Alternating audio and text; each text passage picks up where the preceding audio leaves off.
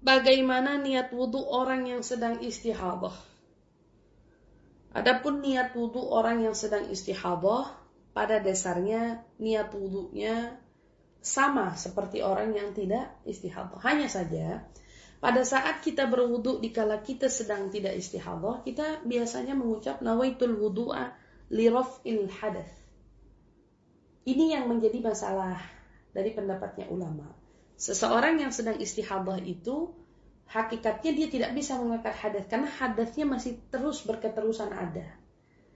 Seperti orang yang tidak berhenti-hentinya mengeluarkan darah itu posisinya di situ dia dalam berhadas karena keluarnya sesuatu dari dua jalur.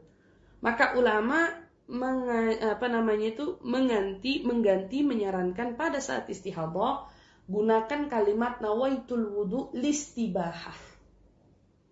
Jadi ucapan nawaitul wudunya diganti bukan di rofil hadas tapi listibahah. Sebagaimana yang diperbolehkannya. Kalau kita merasa sulit atau kita merasa takut terlupa, cukup nawaitul wudu lillahi ta'ala.